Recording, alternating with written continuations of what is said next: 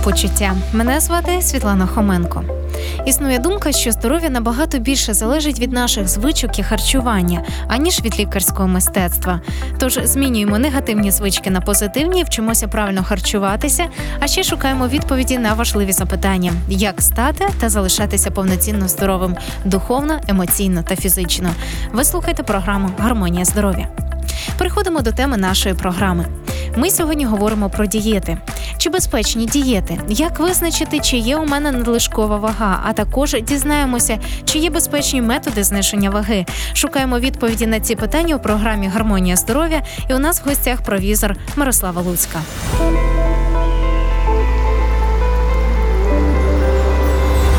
Гармонія здоров'я. Вітаю вас на сьогодні. Популярні різні дієти. Як ви особисто ставитеся до дієт? Е, звичайно, дієти є дуже популярними, тому що е, коли відкривається сезон відпусток, і до цього сезону хочеться привести своє тіло в норму, то зразу згадується про те, що є дієти. Але особисто я не підтримую дієти, ем, особливо такі довгострокові, е, тому що е, це є небезпечно для організму. Навіть так можна сказати, що дієти можуть викликати навіть е, певні розлади організму, які потім дуже важко лікувати. Дякую вам за відповідь. Отже, чи може викликати конкретна дієта негативний вплив на здоров'я? Е, під час дієти е, людина може дуже різко похудати, але це похудання е, воно ем, не довготривале. Після того, коли людина знов звичайно харчується, як вона харчувалася до дієти, то вона набирає вагу. Але е, от сам е, процес цього різкого похудання він е, дуже негативно впливає на організм, а саме на імунну систему, тому що імунна система це в основному білкові структури. І щоб різко їй перестроїтися, потрібен час. Ось, а не вистачає ем, речовин, які надходять із продуктами, щоб їй перестроїтися, і тоді е, організм починає бути чутливих до чутливий до різних інфекційних захворювань і аутоімунних захворювань. Тому е, звичайно, дієта може викликати. Розлади в організмі. Дякую вам, але ж постає питання: як зрозуміти мені, чи потрібна мені дієта? Як визначити, чи у мене є надлишкова вага? Е, найкраще е, користуватися е, двома показниками, які гарно показують одразу ж, чи в нас є надлишкова вага. Перший показник це індекс маси тіла, це співвідношення ваги тіла до зросту в метрах і взяти до квадрату. І оця величина вона повинна бути в нормі. Е, від 19 е, до 25. Найкраще оптимально це 21-22. Якщо є якісь відхилення, тобто в нас е, маса тіли велика, то цей показник буде більше 25 до 30. Це означає, що в нас підвищена вага тіла. Якщо більше 30, то це означає, що в нас ожиріння. І є інший показник це співвідношення окружності талії і окружності бедер. Тобто потрібно е, поміряти окружність талії, окружність бедер і розділити. І в нас е, повинна бути величина для жінок е, не більше 0,8, а для чоловіків е, не більше одиниці.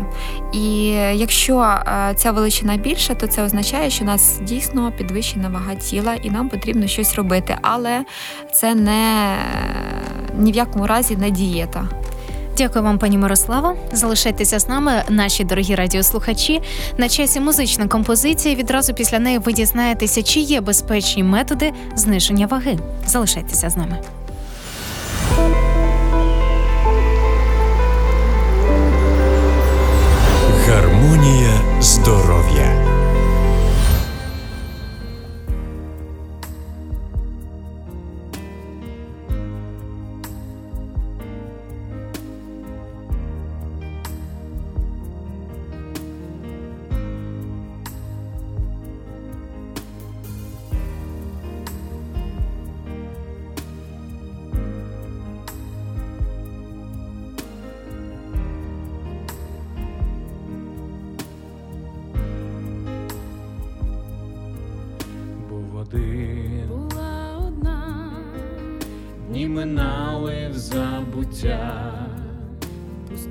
В душі та суєта, Ісус без тебе темнота.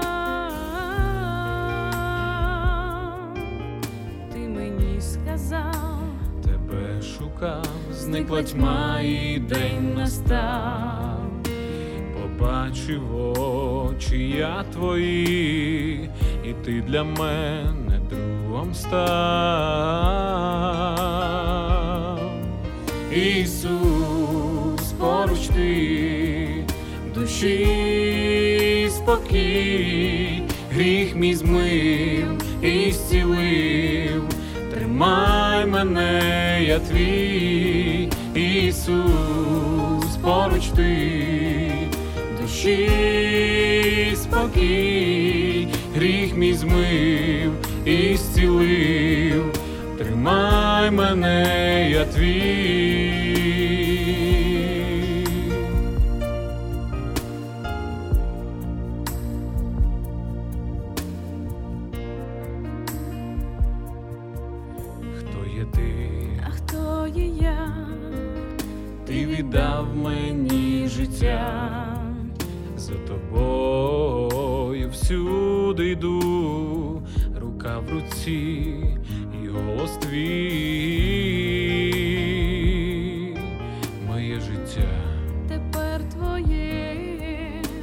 Сьогодні назавжди. милість і любов твоя, з тобою я, і я твоя. Я твоє дитя,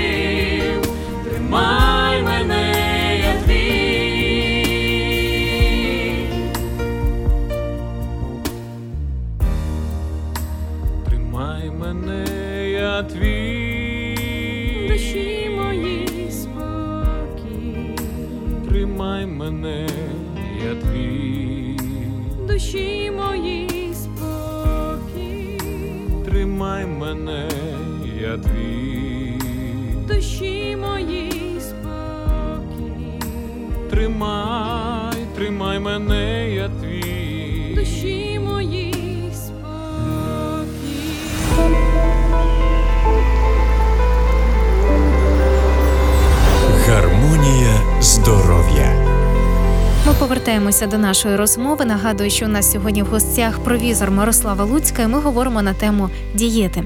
Отже, чи є безпечні методи зниження ваги? Найбезпечнішим методом зниження ваги це е, є е, е, поєднання раціону харчування із фізичним навантаженням.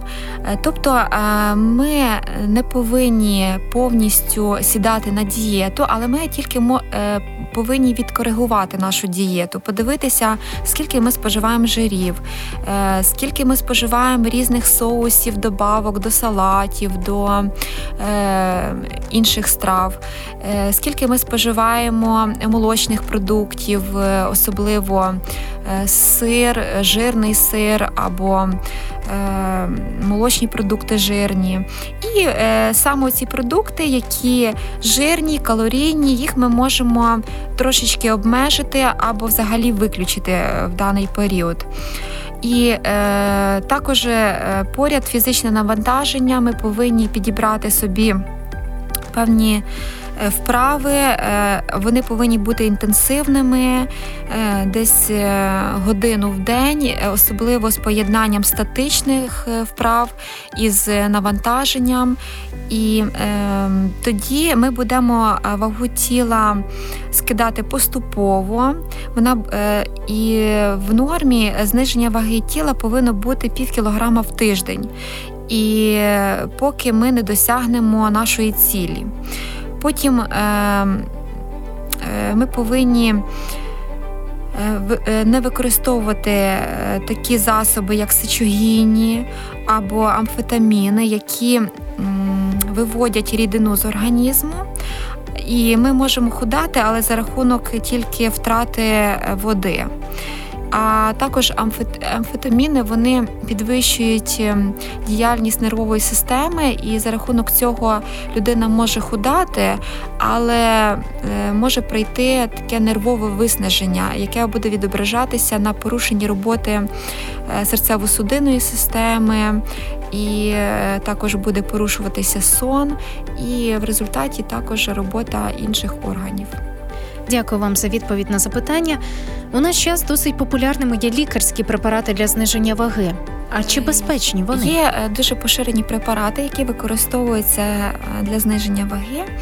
І найпростіші з них це чаї.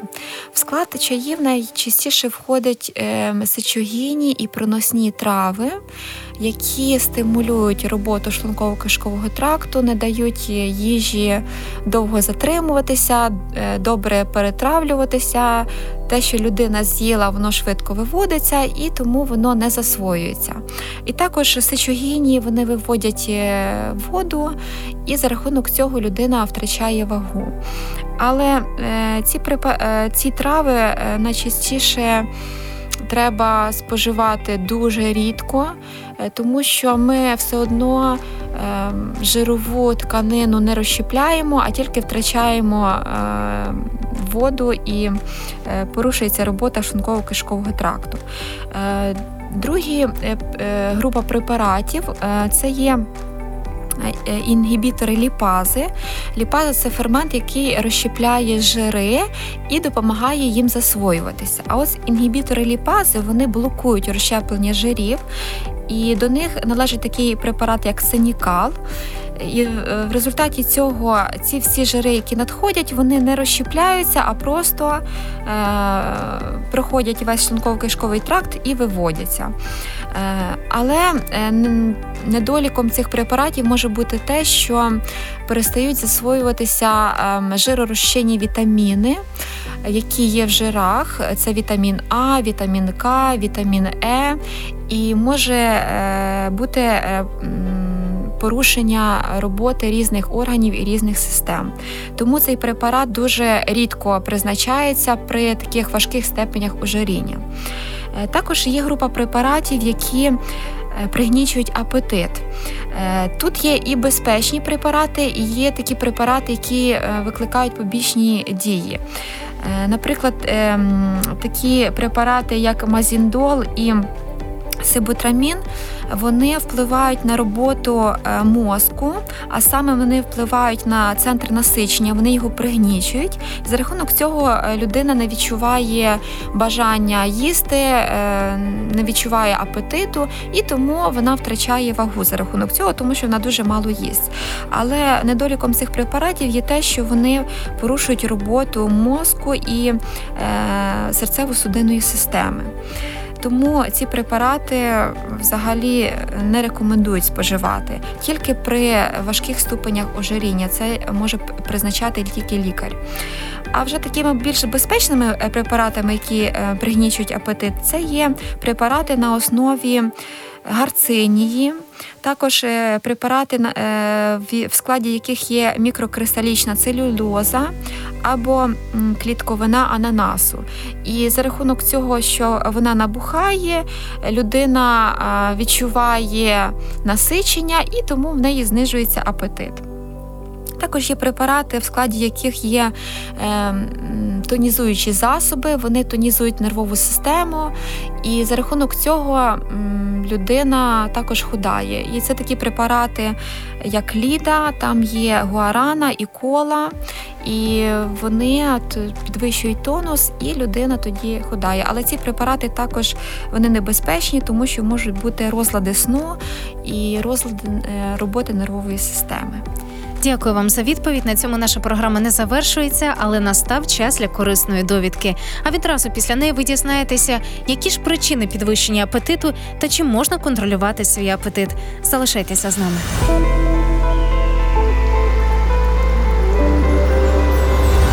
Гармонія здоров'я. В одній з попередніх програм ми говорили про цукор, про його користь і шкоду, які він справляє на організм. Напевно, настав час поговорити і про сіль. Сайт Healthy Diet повідомляє, незважаючи на численні суперечки про користь і шкоду солі, цей харчовий продукт вкрай необхідний для життєдіяльності людини. Щоб не порушити нормальний баланс нашого організму, зовсім без солі жити неможливо. Сіль це головний постачальник таких найважливіших елементів правильного функціонування організму, як натрій і хлор. Третина натрію міститься в кістках людини, решта переважає в нервових і м'язових тканинах у позаклітинних рідинах. Розглядаючи питання користі і шкоди солі, потрібно відзначити, що натрій виключно необхідний для міжтканинного і внутрішньоклітинного обміну речовин, активізації травних ферментів, регуляції кислотно-лужної рівноваги, накопичення рідини в організмі людини. Звичайно, можна отримати натуральний натрій із буряка, моркви та іншої рослинної їжі, але його присутність в цих продуктах дуже незначна. Користь і шкода солі залежить від рівня її вживання і фізичних навантажень індивідуально для кожної людини. У сучасному світі люди, будучи заручниками цивілізації, досить часто отримують неправильне і нерегулярне харчування. В результаті для збудження апетиту ми починаємо посилено присмачувати їжу неабиякою кількістю солі, що нерідко сприяє утриманню великого обсягу води у нашому організмі. А це може принести безліч неприємностей для роботи серця, кровоносних судин, нирок, жовчного і сечового міхура, або зводнити тканини, довівши їх просто до критичного стану.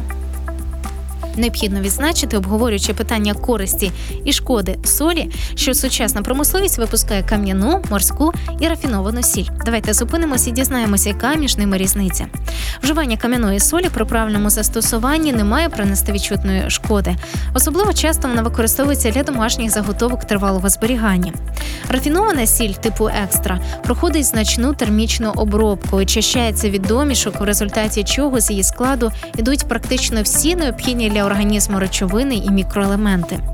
Найбільш корисною вважається високоякісна нерафінована морська сіль, процес випаровування якої відбувається природним шляхом під впливом сонячних променів. Морська сіль зберігає абсолютно всі природні мінеральні компоненти, повністю переробляється організмом. Через те, що при термообробці губляться багато корисних властивостей морської солі, її краще додавати в готові страви. В ідеалі добова потреба вживання солі не повинна перевищувати 3-5 грамів. Але при рясному потовиділенні, пов'язаному з жаркою порою року або фізичними навантаженнями, необхідно збільшити цю дозу на декілька грамів. Але обов'язково слід прислухатися до свого організму, чи не приносить сіль йому шкоди. У святому письмі Євангелія від Матвія, 5 розділі 13 вірші, Господь Ісус говорить: Ви сіль землі. Коли сілі звітріє, то чим насолити її? Не продасться вона вже ні на що. Будьте здорові, мудрі та щасливі і залишайтеся сіллю для цієї землі.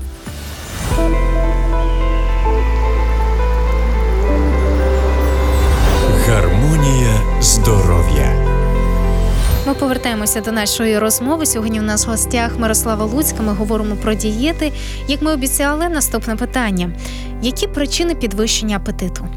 Найчастіше е, апетит підвищується при певних станах, наприклад, при порушенні роботи щитовидної залози, при е, тому, коли ми пережили сильний стрес і е, психологічне перенавантаження, також при порушенні роботи. е,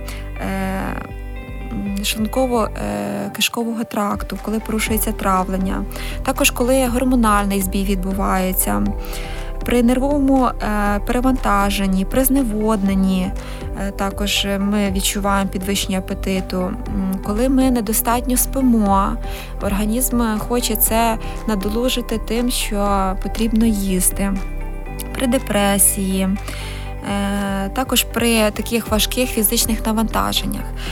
Але ще е, такою найбільшою причиною підвищення апетиту є те, що ще з дитинства, е, коли е, в нас якісь є бувають розлади, і ми не можемо ще пояснити, що, що нас болить чи що нас турбує, ще дитина може не говорити, вона починає плакати.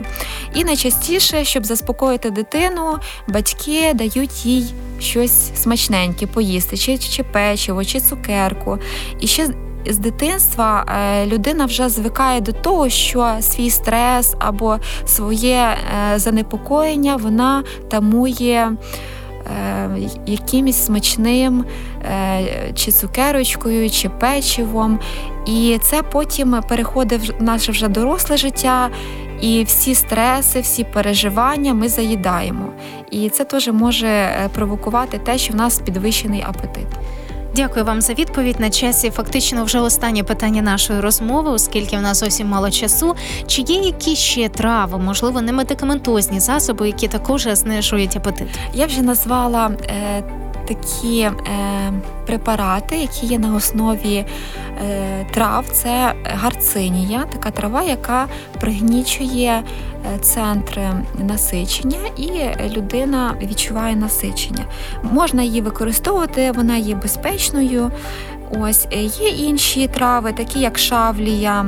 Е, е, Цистозіра, кропива, Е, Вони також пригнічують апетит, але потрібно пам'ятати, що в цих трав є певні побічні дії, і деяким людям їх не, можна вживати. Наприклад, шаблію не можна вживати людям, особливо жінкам, в яких порушена робота ем, ендокринних залоз, а саме підвищений рівень естрадіолу.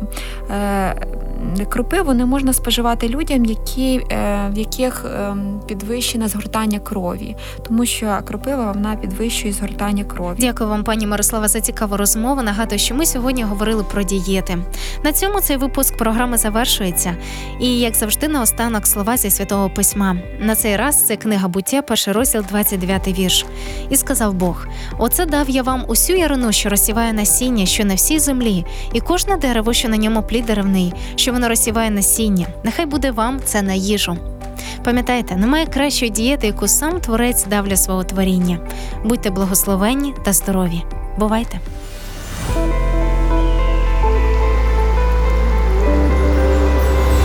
Гармонія здоров'я.